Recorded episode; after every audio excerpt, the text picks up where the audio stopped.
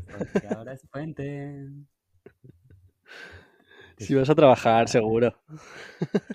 Eh, pues tío, llevo, llevo todo el día haciendo... Se me acaba de picar un mosquito, tío. O sea, no es normal el calor que hace en Málaga. O sea, no quiero empezar hablando del tiempo, pero es que... Pero es hablemos. ¿eh? Me acaba de picar un mosquito. Todo... Pero no voy a quejarme. O sea, la parte buena es que... mm, La parte buena es que, no sé, que estamos vivos, ¿no? O sea, que esto está... Segundo capítulo sin quejarnos. No, no, no, no, no. O sea, ya te digo, eh, esta semana fluyendo, todo genial. Me, me he enterado de que mañana es fiesta, lo cual me ha descolocado un poco, pero no pasa nada. No A ver, yo voy a trabajar, nada. no te voy a engañar. O sea, yo mañana voy a trabajar. Pero, claro. eh, de otro- ¿sabes qué pasa? Que a mí, Cuéntame. para mí, para mí, el, yo disfruto los días que estoy trabajando y como que nadie está trabajando, porque significa que nadie me está molestando. ¿Sabes? Es decir, yo por ejemplo me levanto esta mañana y yo tenía como un plan, ¿vale? Yo ahora un, un hábito que he cogido es, Sí.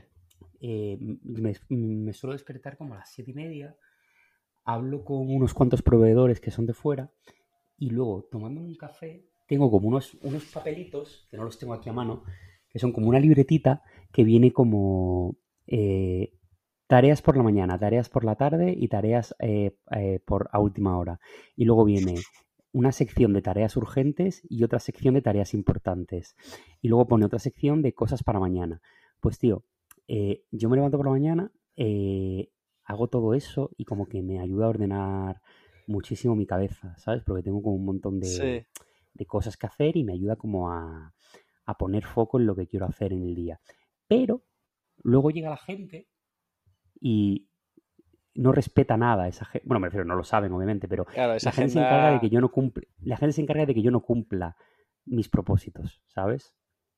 En plan, ay Pablo, necesito tu ayuda. Ay, Si al Pablo, final es ¿cómo se culpa de la gente. Al final es culpa ¿Cómo se hacía esto? Llega Diego Valiente en plan de, ay Pablo, ¿cómo se hacía esto? Pablo, ¿cómo reunámonos?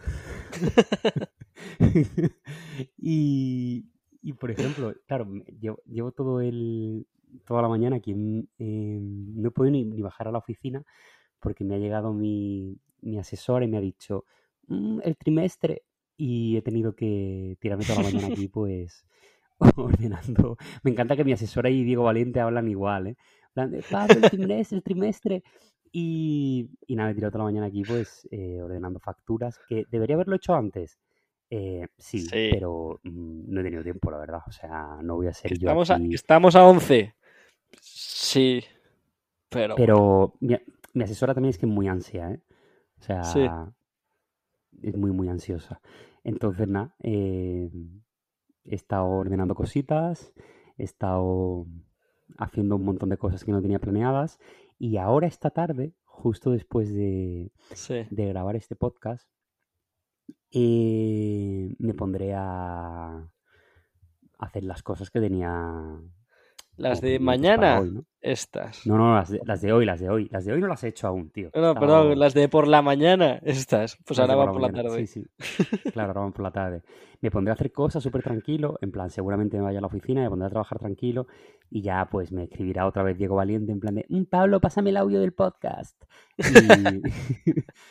y nada, pero nada, guay, tío. Ya te digo, estoy, estoy guay. Esta mañana también, sí, es verdad que sí, sí he hecho una cosa de que tenía esta mañana que es, hemos tenido una reunión eh, en la que ha estado Diego Valiente, en la que hemos estado, eh, pues, todo el equipo eh, planeando, bueno, planeando no, eh, planeado está ya, eh, viendo cómo ejecutar eh, una sesión bastante tocha que vamos a hacer en la que vamos a disparar pues todo el producto nuevo de otoño-invierno de, de Sísife, ¿no? Y entonces hemos estado ahí pues un poco poniendo orden, organizando cositas eh, y eso, en ese sentido sí estoy bastante contento porque creo que ha salido mejor de lo que esperaba.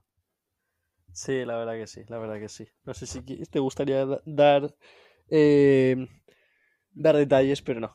Eh, ha salido Es muy que tampoco hay, muchos, hay mucho que dar, es simplemente es complicado, tío, porque mm, Ya que estamos, mi ¿cuándo parecer, sale? ¿Cuándo sale eso, oficial en plan el pues, contenido? Eso es bastante rápido porque la- las hacemos el 26-27 y sale el 31. Ok, O sea, es como bastante... O sea, empieza a salir. Lo que pasa es que va a salir como... Empieza a salir el 31 y va a estar saliendo Sí, por pues cápsulas, como dijiste. cápsulas hasta enero.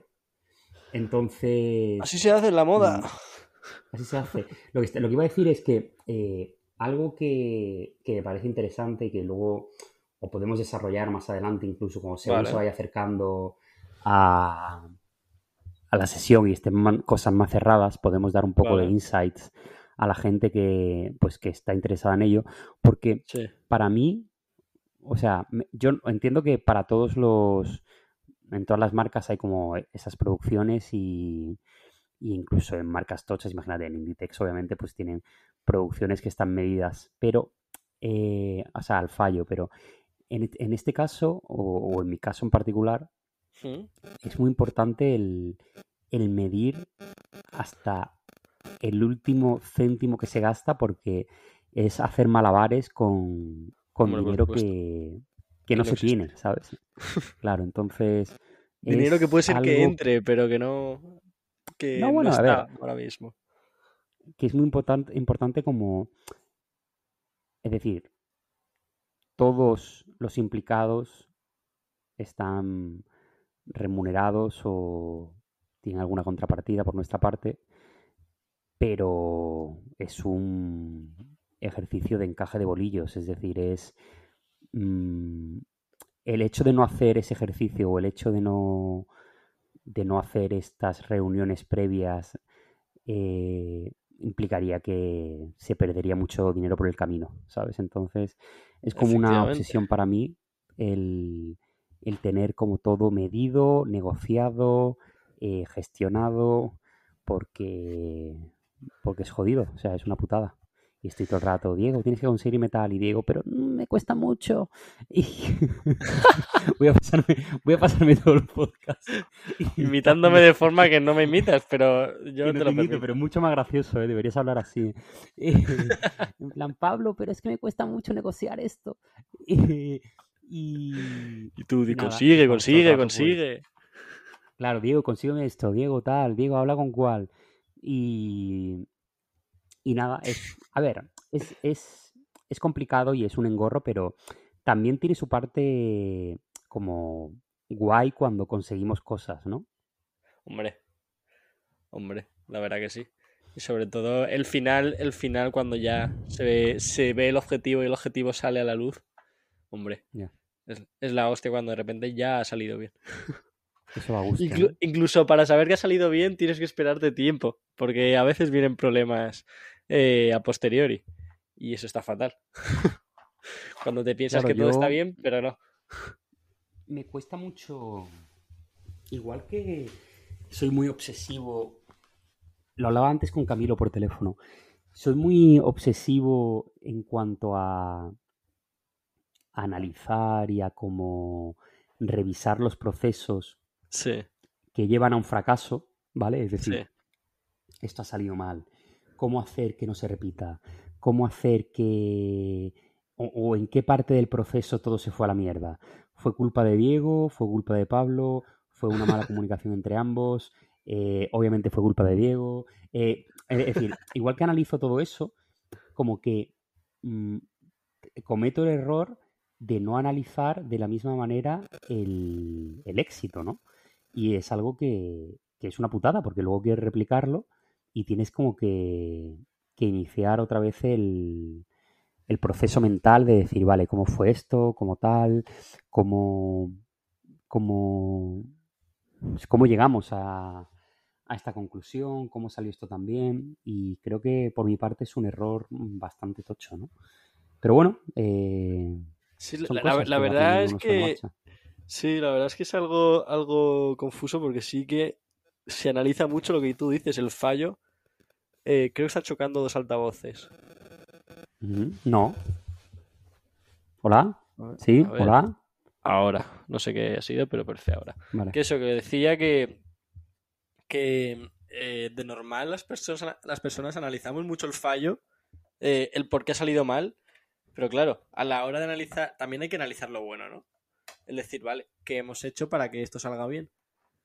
Y a veces sí, puede ser que se nos, que se nos pase. Pero, pero sí, bueno, seamos, seamos optimistas. Ya estamos en, un, estamos en un buen momento. Mm, a ver, no, no, sé si puedo decir que estamos en un buen momento, pero definitivamente no estamos en uno malo. Bien, se respira claro, bien. Pero de, definitivamente no estamos en uno malo. El tema es ese Hemos que, peores. eh, para que, o sea, bueno, creo que lo hemos comentado en algún podcast, pero por reubicar o por ubicar a los que nos escuchen ahora, eh, realmente el octubre, noviembre, diciembre, sobre todo el noviembre-diciembre de, de las marcas de moda, eh, pueden suponer perfectamente dos tercios de- del éxito del año. Es decir, mm, Explica un poco el Sí, porqué de para la gente que no lo entiende. o sea, si, si- si sientas bien. eh, a ver, ven- para empezar, venimos de. El verano, o sea, el verano es como. Y tanto a nivel personal, lo puedo decir como una nota personal, como a nivel empresarial.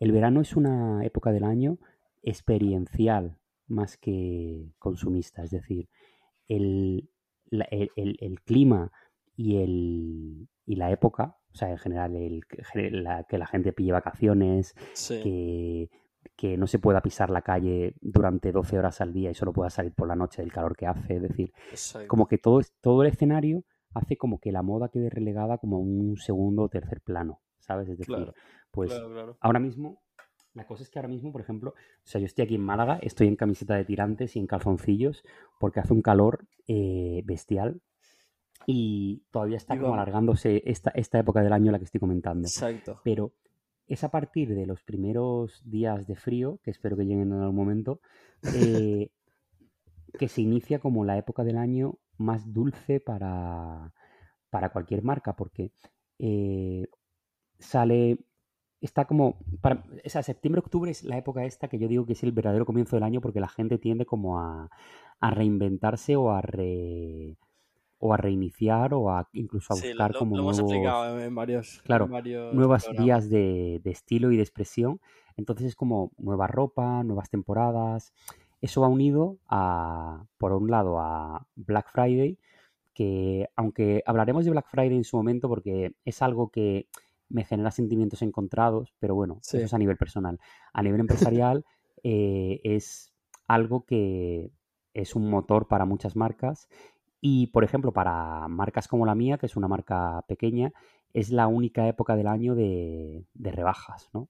Entonces es como un hito, ¿no? El hecho de que eh, haya descuentos. Sí, Y luego, pues toda la época desde final de noviembre hasta diciembre eh, es la época de más consumo del año, que también es bastante controvertido, pero bueno, no vamos a ponernos aquí moralistas. Eh, simplemente es la época navideña y donde más consume, donde la gente más invierte eh, tanto en regalos como en regalos para sí mismo. Y en, Sí. en nuestro caso en particular, esto, que ya de por sí sería como un, un motor bestial, va unido a que en diciembre hacemos una especie de evento pop-up que ya comentaremos de, Bueno, ya hemos comentado, ¿eh? De hecho, ya hemos Mm, dado comentado. Bueno, pero ya, ya, ya, ya de- ya detallaremos. Exacto. Y que, bueno, también va a servir como para, para aumentar toda esta...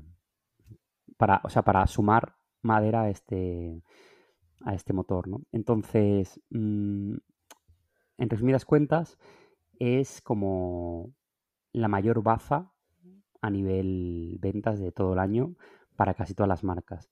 Entonces, es, es a la vez que es bastante guay, también causa un poco de, de vértigo, ¿no? Sí, justo.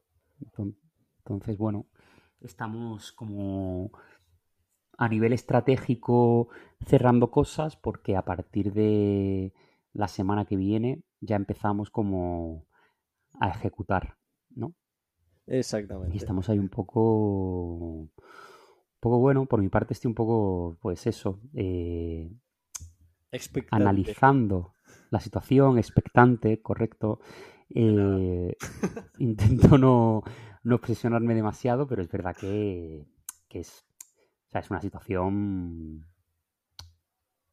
eh, como para como para estar acojonado, ¿no? Pero bueno, es lo que hay, tío. A, ver, que a ver cómo, disfrutar. a ver cómo, cierras el tema sin quejarte. A ver. No, claro, claro, estoy aquí haciendo como malabares, Malabares. para no quejarme.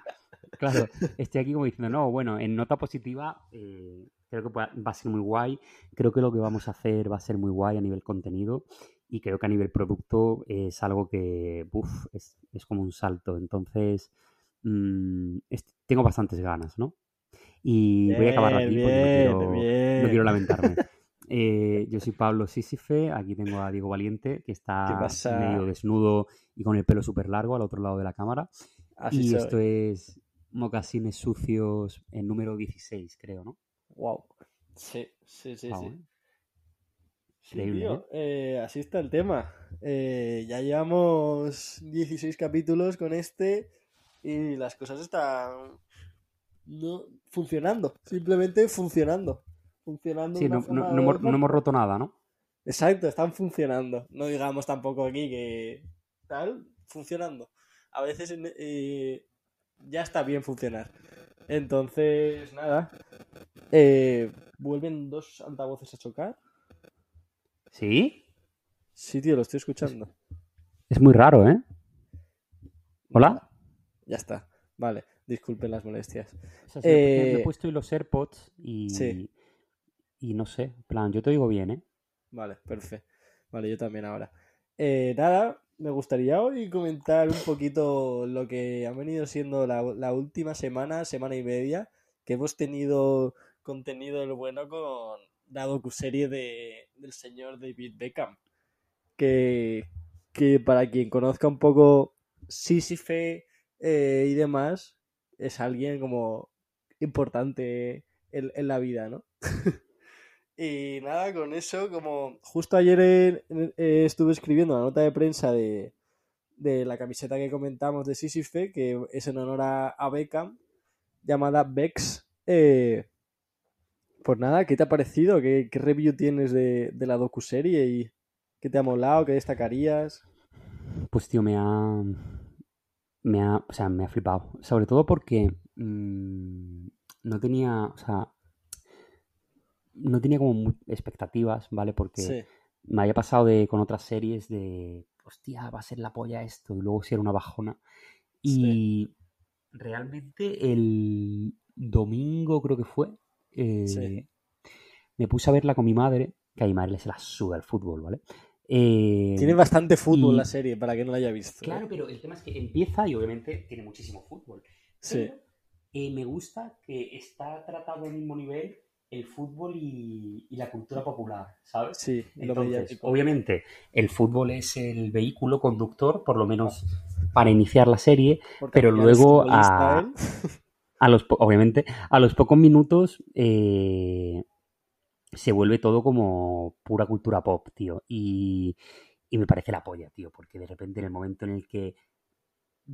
O sea, pensaba que iban a tener como un primer capítulo como más centrado en fútbol, pero no, directamente van a la, a la pomada. Es decir, pues a los 20 minutos ya te están contando pues eh, que como David Beckham era adicto a las compras, Sí, cómo conoce a, a Victoria, Victoria. la relación con Victoria y la tensión con el entrenador, con... O sea, es todo como bastante, bastante guay, tío, porque Sí, está todo bastante bastante, bien enlazado, muy bien hilado y me encanta también como, cómo cuentan algo que para mí es clave, ¿no? Y es como eh, David Beckham, y no me meto en hacer valoraciones deportivas, mm, obviamente, pero, o sea, de lo que supuso a nivel futbolístico, pero No, pero supuso para la romper la cultura pop, baraja. como decías. Claro, no, pero no, incluso no hablo de cultura pop, sino a nivel futbolístico sentó las bases de lo que es el negocio de la, del fútbol hoy en día. Es decir, eh, hasta entonces los futbolistas eran futbolistas y pues podían ser, eh, mm, en todo caso, pues vehículos para vender camisetas o para vender botas. Eh, Beckham lo que hizo... y como mucho, bien- perdón, en línea deportiva de algo. Claro, pero Como mucho. trazan muy bien en el primer capítulo lo que supuso el, los, el- ese finales de los 90 de salimos de las estrellas del rock, Sí, tenemos como un vacío que nos ha dejado la generación X de que de repente las estrellas del rock que se no quieren no, no, no quieren como, o las estrellas musicales no quieren como vincularse al capitalismo eh, y de repente dicen, vale, necesitamos nuevos vehículos para vender cosas. Y eh, David Beckham sirve como el primer eslabón que continúa esa cadena eh, de marketing de decir, vale, Sí, no tenemos estrellas del rock actuales, no tenemos eh, como esos vehículos, pues los futbolistas van a ser las nuevas estrellas del rock. justo. Y David Beckham es el primero que tiene como contratos fuera de deportes, es decir, desde cremas, eh, elementos de lifestyle e incluso moda de lifestyle. Sí, sí, sí. Y, y sienta los precedentes de lo que tenemos hoy en día. Es decir, hoy en día no, o sea, damos por hecho que cualquier futbolista de repente nos puede vender desde un colchón a un coche a, pues no sé, una crema de afeitado y no nos, no nos sorprende lo más mínimo. ¿no? No, no, qué va. Entonces, eh, esa parte me gustó mucho. Luego la parte de Beckham consumista me pareció brutal. El hecho de que de repente este tío que le ingresaban el dinero y estaba gastándoselo, eh, me parecía como bastante guay porque La adicción a los parece- coches, a la adicción a los coches que se, tra- se, se trata ahí bastante. Ah, pues me he comprado un tal. Y sus compañeros de, de equipo como... Ah, Me encanta, pero además está contado de una manera que todo el rato sientes o tienes la sensación de que parece que va a patinar, es decir, que parece que la va a cagar o que parece que se le va a ir de las manos. sí. Incluso cuando empieza con victoria es como, ¡buah! Sí, se le va a ir la cabeza, va... Pero me encanta esa... eh, esa visión que, o sea, o esa descripción que tienen de él de cuando tenía que trabajar, o cuando, en este caso, cuando tenía que jugar al fútbol, estaba focus en eso. Sí, jugaba. Y eso me parece algo que envidio muchísimo. El hecho de decir, vale, ahora tengo que estar con todos mis sentidos dedicados a lo que tengo que hacer Sí. y todo el pop, todas las relaciones, todos los problemas que tengo Sí. quedan en un segundo plano. Sí, sí, sí, total. Total, es lo que me, me ha gustado a mí, sobre todo de la serie, de que es verdad que Beckham, sin conocer demasiado, es una figura como muy idealizada por todo el mundo, ¿no? Precisamente y inconscientemente por, por, pues eso, al final es un tío como guapo, que se dedica a todo este mundo de la moda, entretenimiento, de vez en cuando, ¿no? Eh, y en la serie, quien la vea de verdad, porque eh, he hablado con mucha gente que se ha quedado en los, en los clips que hay por internet y justo la serie trata temas como esa supuesta infidelidad y un montón de cosas que decías tú que, eh, que si te quedas en la superficie eh, puede parecer una mierda. Pero me gusta porque la trata de, de verdad y no, no buscan como i- seguir idealizando la figura de Beckham. Buscan como contar algo que me parece la hostia. Ya te digo, a mí lo que más me ha gustado es... eh, no sé muy bien cómo explicarlo, pero básicamente cómo eh, lo que él hacía influía, pues eso, en los niños, en la prensa y ese nivel de, de justo de cultura pop, de, de que este tío influenciaba a todo el mundo y, y era la, la de las primeras veces que se veía con, con una figura como él. Entonces me, me pareció la hostia en el momento, pues eso, que se, se hacía en la cresta, eh, se, se cambiaba el peinado y de repente los niños en el, en el colegio al día siguiente o las semanas siguientes eh, tenían su peinado. Era todo el rato así. Y ver eso me, me parecía la hostia. Me parecía muy guay de, de analizar. Sí, a mí Sí, me además, mucho. eh, a nivel incluso moda o incluso, bueno, a nivel sociológico, eh, sentó también, o por lo menos eh, así lo veo yo, eh, sentó las bases de, de esta de esto ya mal llamado o de esto que se han encargado como continuamente estos últimos años en diferentes medios en llamar nueva masculinidad, ¿no? Sí, que básicamente no, no, para mí no es nada más que una seguridad eh, completa en sí mismo y un también un desapego o una me suda la polla el que piensen los demás, ¿no? Es decir, claro, es que era- era se han eso, empeñado como-. Sin Claro, se- han empeñado como... ¿eh? se han empeñado en, en, en encasillar o en decir, no, es que esta nueva masculinidad, esta nueva sensibilidad de los hombres, es como, mm, no creo que haya pasado nada más allá de que muchos, entre los que me, entre los que me incluyo obviamente, Sí. eh, nos la suda completamente la opinión ajena, ¿sabes? Sí. Entonces, no hay, no ha habido un ejercicio más profundo que ese, que, sí. que también es algo que yo, por ejemplo, a nivel personal, me ha, me ha acompañado durante toda mi vida, ¿sabes? Entonces, Justo. es como un eh, cuestión de, vale, eh, la liberación del, del cómo el hombre viste o cómo el, el hombre se desenvuelve o cómo el hombre, porque claro, Beckham, me acuerdo que en esa época todo el concepto este acuñado, como digo, todos los medios todo el rato quieren encasillar o, o ponerle nombres a las cosas de metrosexual que surgió, que surgió con David Beckham, Guau, que era de repente un hombre que, que Se se, echaba cremas, que se que se cuidaba. que iba a la peluquería y que hoy en día es mm, algo como, vale, tío, es que me parece algo como completamente normal, ¿no? O sea, o sea, que me, que me eche una crema hidratante. Sobre todo es también el que, bueno, que, también te digo que hay mucha gente y mucho cateto que sigue pensando así, ¿sabes? Es decir, que piensan que, Es verdad que es un término que hace tiempo que no escucho, ¿eh? Gracias a. Dios diría. El de metrosexual.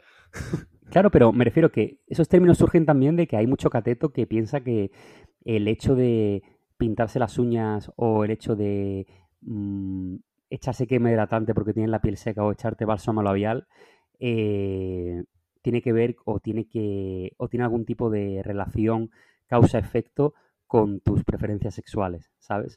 Entonces, es como algo que, que nos reímos, obviamente, porque es algo como que dicho así dices, hostia, ¿qué dices? Pero que hay gente que sigue teniendo miedo a rozar sus labios con un eh, con un cacao eh, con un cacao labial porque mm, tiene forma alargada y eso le causa como ciertas tensiones en lo más hondo de su ser, ¿sabes? no es verdad, tío. Pero ¿cómo voy a comer un plátano en público, tío? ¿Qué va a pensar mi mujer? No, tío, es, eh, claro, es que es algo graciosísimo, pero que es- es- es- sigue por ahí dando vueltas, ¿sabes? Y es algo como brutal.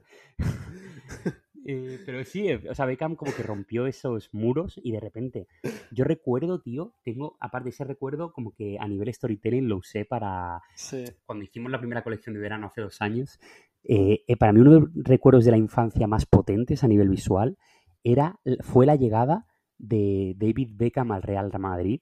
Ese momento en el que sale del avión con Victoria, Con, ese pelo rubio recogido atrás, eh, con ese Era- traje. Doble coleta esa, porque de- Claro, claro. serie, De repente fue, era como, ¿pero qué coño es esto? ¿Sabes? En plan de.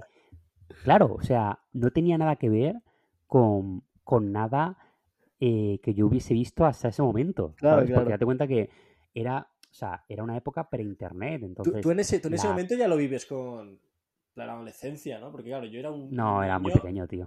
Ya, yo, yo obviamente eso lo he visto todo a, a posteriori, porque en ese momento estamos hablando de que creo que llega 2005 o 2005 No, 2006. fue, fue, no, fue mucho antes.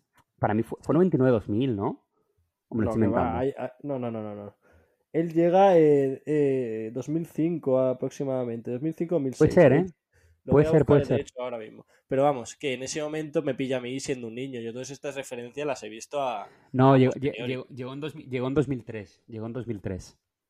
Vale, vale, vale. Llegó en 2003.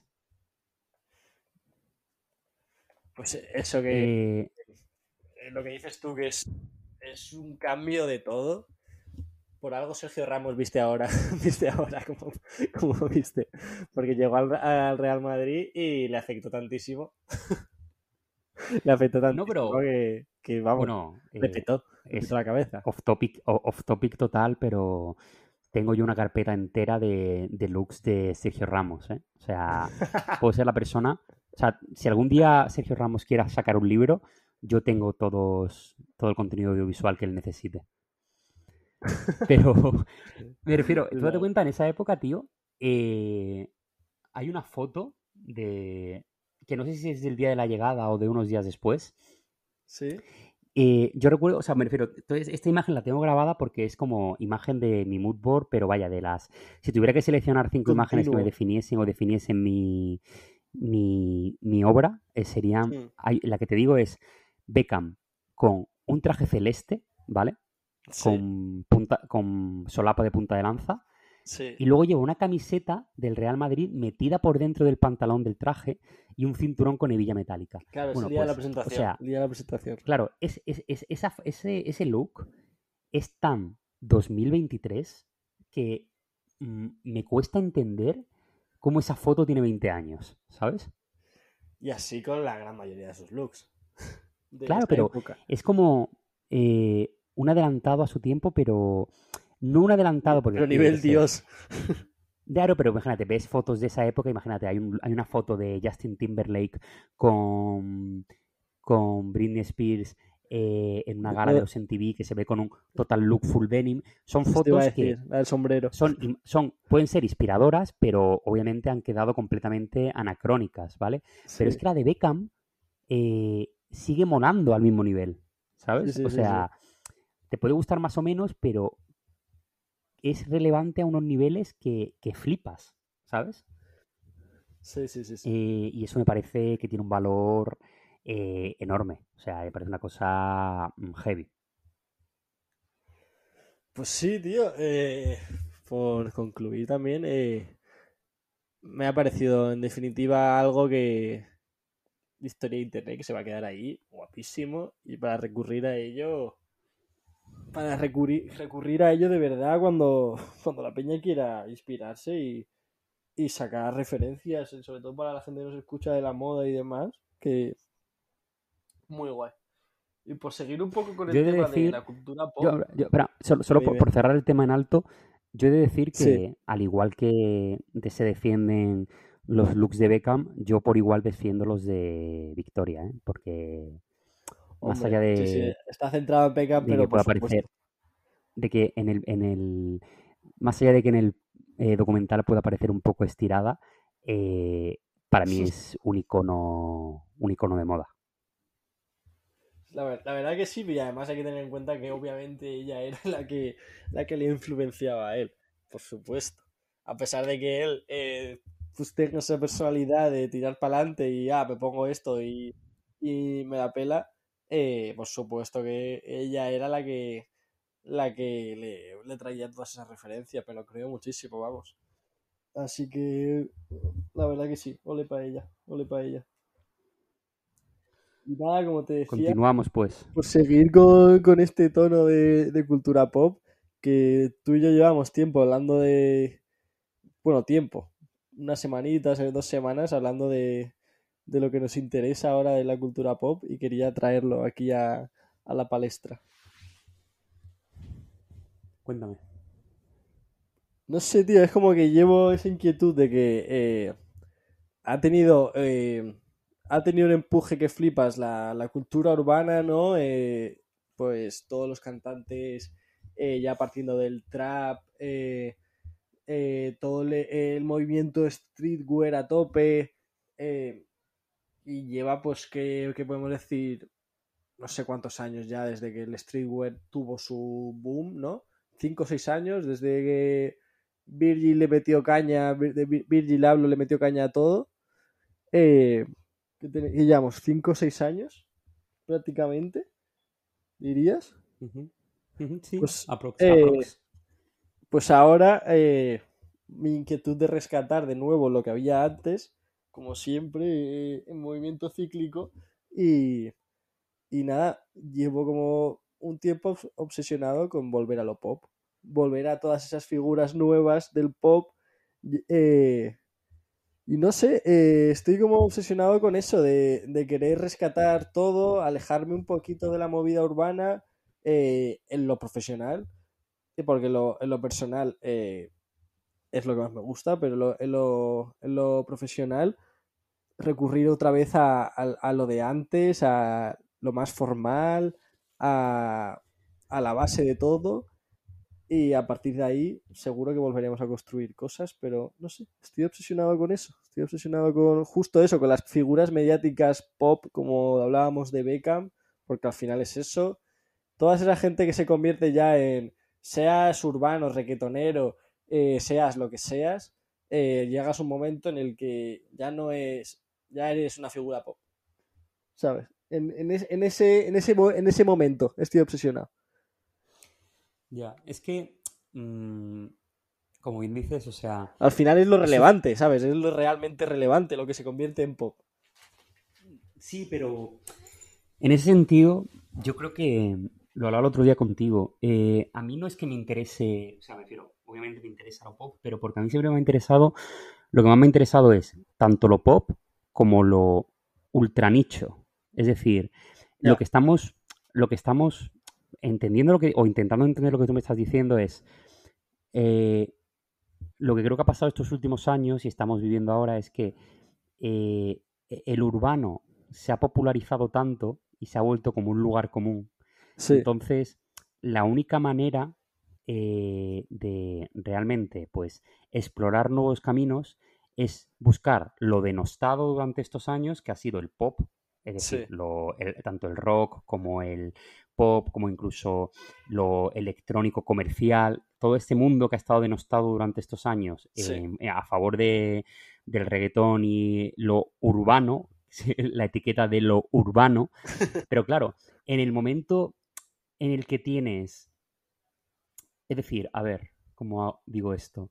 En el momento en el que tienes a marcas de, de gran consumo, imagínate, en el momento que tienes a Mercadona o a Ikea o a Colacao utilizando en pitch de venta o en, o en estrategias de Navidad la palabra lo urbano, eh, en el momento en el que tienes a artistas de lo urbano llevando marcas mainstream o ya como que todo queda un poco eh, en otro terreno y como que se aleja completamente del foco de lo que las marcas independientes o de lo que el nicho desea para su. Ya, entiendo lo que para Su...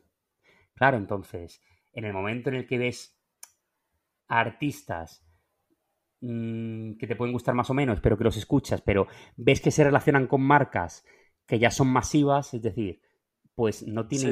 tú, no, tú no tienes ya como ese.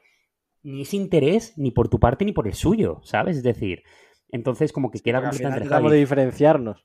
Claro, entonces es como Mm, es un lugar, es, es, un momento complicado, pero a la vez es guay, ¿no? El hecho de decir, vale, pues vamos a explorar nuevos caminos. Y como te digo, pues esos caminos son el pop, son el, nicho, pero el nuevo nicho que se ha creado que no tiene nada que ver con lo que.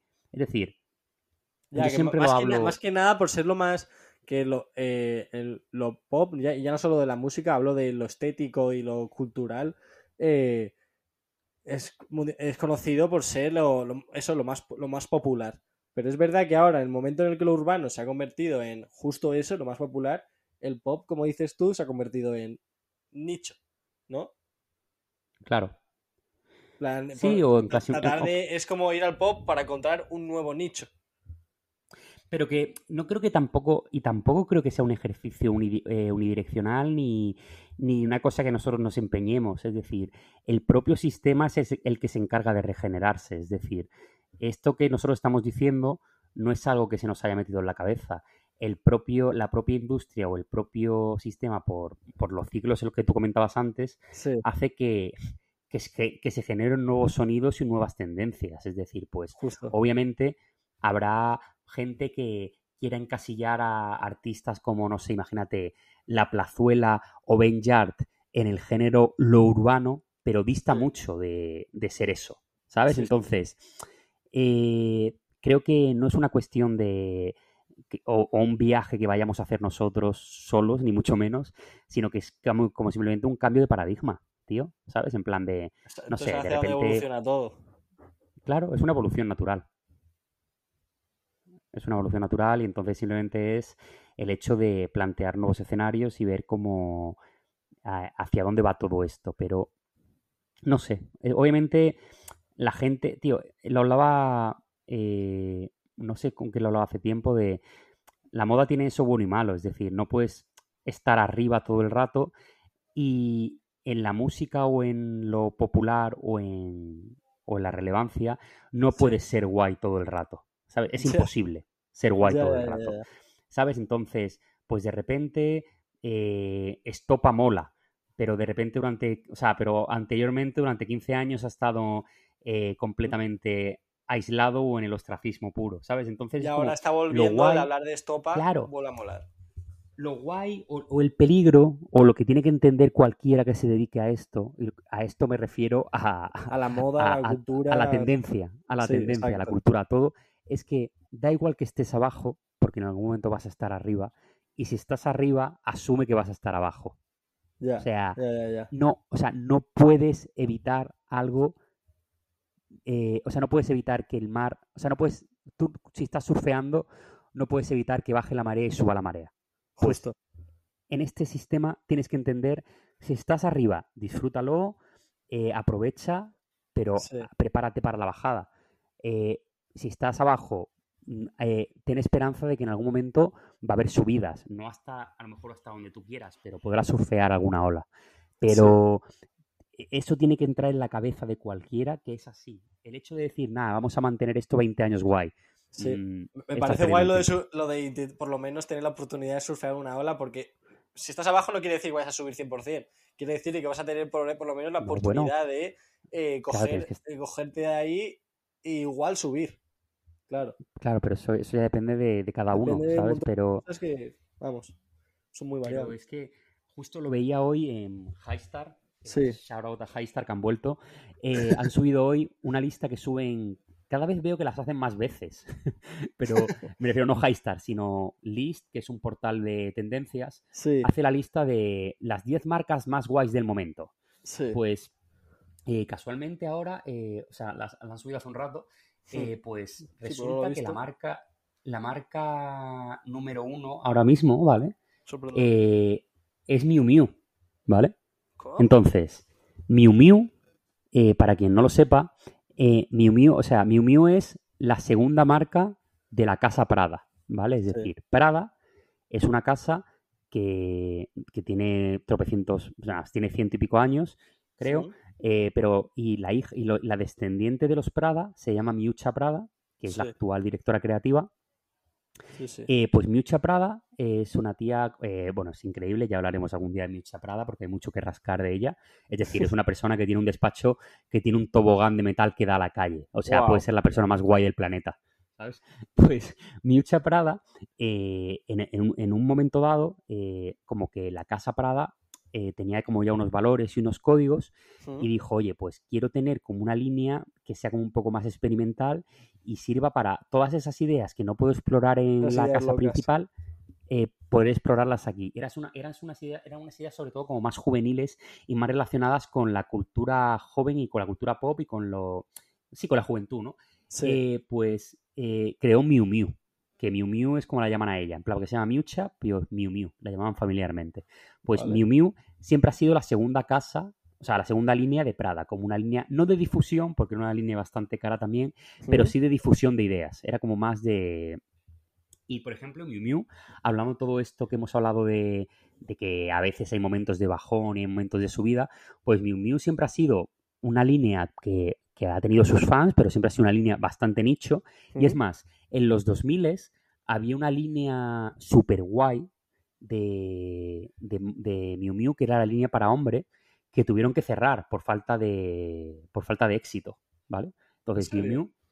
Miu, ¿Mm? Miu Miu durante los últimos 10-15 años ha sido una línea de, o sea, una submarca, mejor dicho, perdón, submarca de Prada que se dedicaba, eh, eh, que era ropa para mujer, eh, pues, y, y accesorios para mujer. Pues Miu Miu estos últimos años, porque lo han hecho muy bien, ha conseguido eh, subir como la espuma y hasta día de hoy que ha conseguido superar en popularidad a la misma Prada, claro. La propia Prada, la propia Prada, que hemos de decir que además de Prada tiene a Raf Simons currando en Prada. Entonces, que es una que- y que es la tercera en esta lista, es decir, que tampoco es que vaya eh, muy rezagada, pero es que Miu Miu ahora mismo es como la marca del momento, porque ha conseguido reunir todos los códigos y todos los eh, ha conseguido tocar todas las teclas como que interesan ahora mismo. Entonces, eh, y tanto incluso que ahora están como haciendo no del todo línea para hombre, pero están sacando talla, tallajes para hombres porque hay muchos eh, hombres comprando ahora mismo Miu Miu. Es decir, si ves a. Estoy viendo una línea como bastante unisex también en algunos Claro, eh, si ves en los, en los últimos, las últimas veces que han fotografiado a King Jones, el director creativo de, de Dior y de Fendi, cuando ha salido a saludar en los desfiles, iba eh, full look de Prada. De Prada, de perdón, de Miu Miu. Y entonces era como bastante guay eso, ¿no?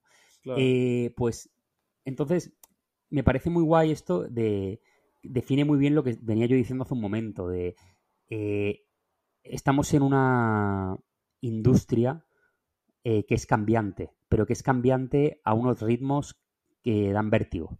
Es decir, eh, ya lo era antes las redes sociales y ahora con las redes sociales se ha multiplicado por 200. O sea, hace dos años, incluso hace un año, te dicen que el número uno de la lista iba a ser Miu Miu, el número dos iba a ser Loewe, eh, y que en esa lista no iba a aparecer los diez primeros eh, Valenciaga y, hubieras, y hubieras flipado, ¿sabes? Hubieras flipado. Entonces, mm, hay que asumir, en cuanto uno asume el cambio como norma y la incertidumbre como norma, eh, va a jugar y va a surfear de una manera mucho más cómoda. Sí, sí, sí, sí. Es muy, muy interesante. Es muy interesante, sí. La verdad que. que son la moda, amigos. Y si no, pues haber estudiado, haber opositado, máquina. haber tirado para enfermero. Claro, no, es que, es, es que, claro, a mí el buscar certidumbre y tranquilidad en ese sector es como, tío, intenta agarrarte a otras cosas, porque si intentas buscar eso, vas a encontrarte con muros todo el rato y con arenas movedizas todo el rato, ¿sabes? Es, algo que, tío, que me, que me flipa, porque a, mí me flipa la moda, pero algo que creo que a los dos también nos interesa casi por igual es justo eso, la tendencia y al final va de la mano pues de todo, del arte, de la música, de tal, eh, de analizar todo el rato esto, los cambios.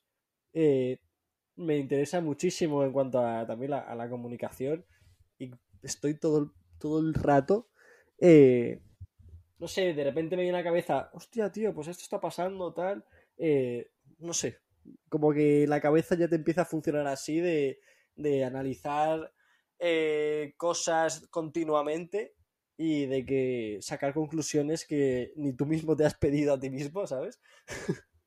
y, tener de repente eso, que me acuerdo que hace una semana o así te dije como, tío, estoy últimamente como metido en, obsesionado con la movida pop.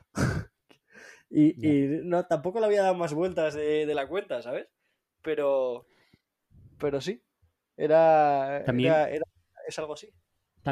Como bien dices, o sea, a mí es algo que me, que me obsesiona y que tú sabes que hablamos muchísimo porque ambos no, nos mola y trabajamos en ello, pero también quiero que, quitando o un poco haciendo un ejercicio de humildad, de, hostia, trabajamos en ello y dedicamos muchas horas a ello y por lo tanto obtenemos conclusiones, ¿vale?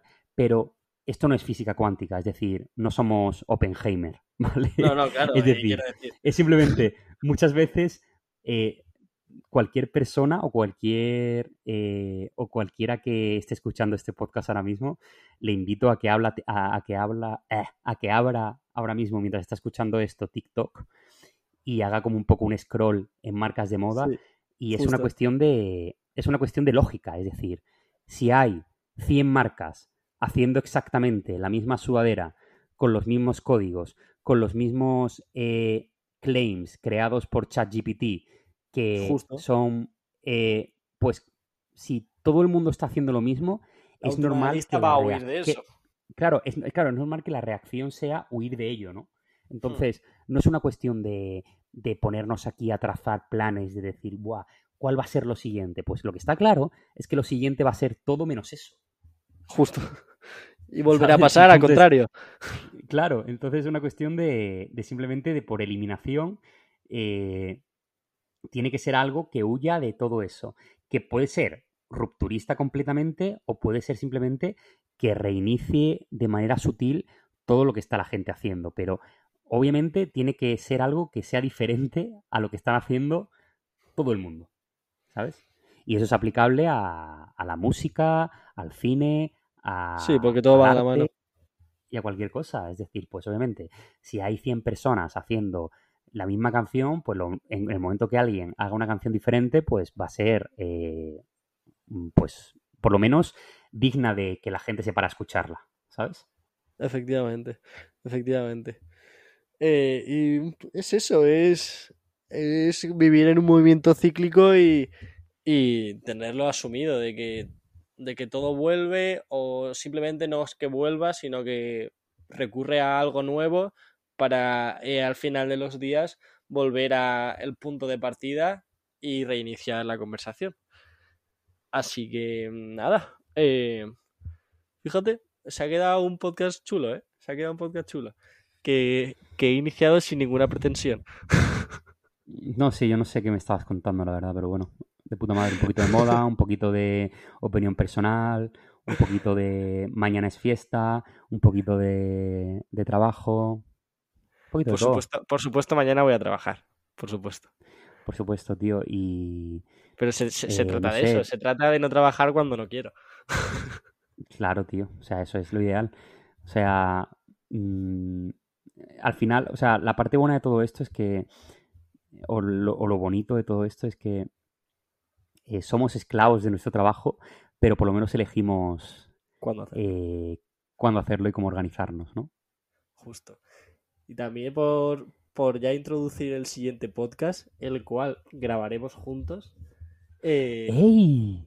Sí, Es sí, sí, verdad. sí, sí, claro, claro, claro, eso no lo había pensado, ¿eh? Eh, verá, para que la gente lo sepa, yo me voy el fin de semana para Málaga unos días y, y nada, será la primera vez que, que grabamos. Habrá que planear cómo hacerlo porque de normal grabamos eh, en sitios totalmente diferentes, pero, pero yo creo que sería lo suyo si la logística nos acompaña, eh, grabarlo, grabarlo en la misma habitación, vamos. Sí, a ver, yo no sé cómo funciona eso. Tengo, yo tengo una tarjeta de sonido y creo que con eso se podría. Pero sí, eh, Diego viene unos días eh, porque tenemos mucho de currar. También quiero crear contenido por aquí. Quiero presentarle a parte del equipo, bueno, a, a la gente que está aquí currando conmigo. Quiero enseñarle, pues, un poco los talleres donde estoy trabajando. Que entienda un poco de qué va esto. Y que no todo es jiji, jaja y eventos. ¿Cómo, cómo que no? Entonces, nada, eh, vamos a ver un poco el percal por aquí por el sur. También hay un evento aquí el, el domingo en Málaga eh, relacionado con la moda, el fútbol y tal, que tenemos ganas Sí. de, de ver que se cuece. Y bueno, eh, seguir disfrutando de, del mundo de la moda, ¿no? Eso es, eso es. Así que nada, eh, muchas gracias a todo el mundo por, por escucharnos. Seguimos bien, seguimos a tope. Vamos a ir mejorando. súper a tope, súper a tope. Seguir mejorando todas las cositas, el Instagram, tal. Se vienen cosas, seguro, ¿no? Hace tiempo que la, hace- la gente ya ha dejado de, de decir esa frase, pero voy a ser la primera Te iba persona. a decir, te iba a decir lo mismo, tío. En plan de, wow, se vienen cositas, ¿no, tío? Joder, qué tío más, más moderno, joder. Pues nada, eh, te veo en unos días y Dale. esto se sube hoy, así que para adelante. Venga, Te mando un abrazo, un saludo a todos, Otro gracias para por el support. chao, chao. Chao, chavales.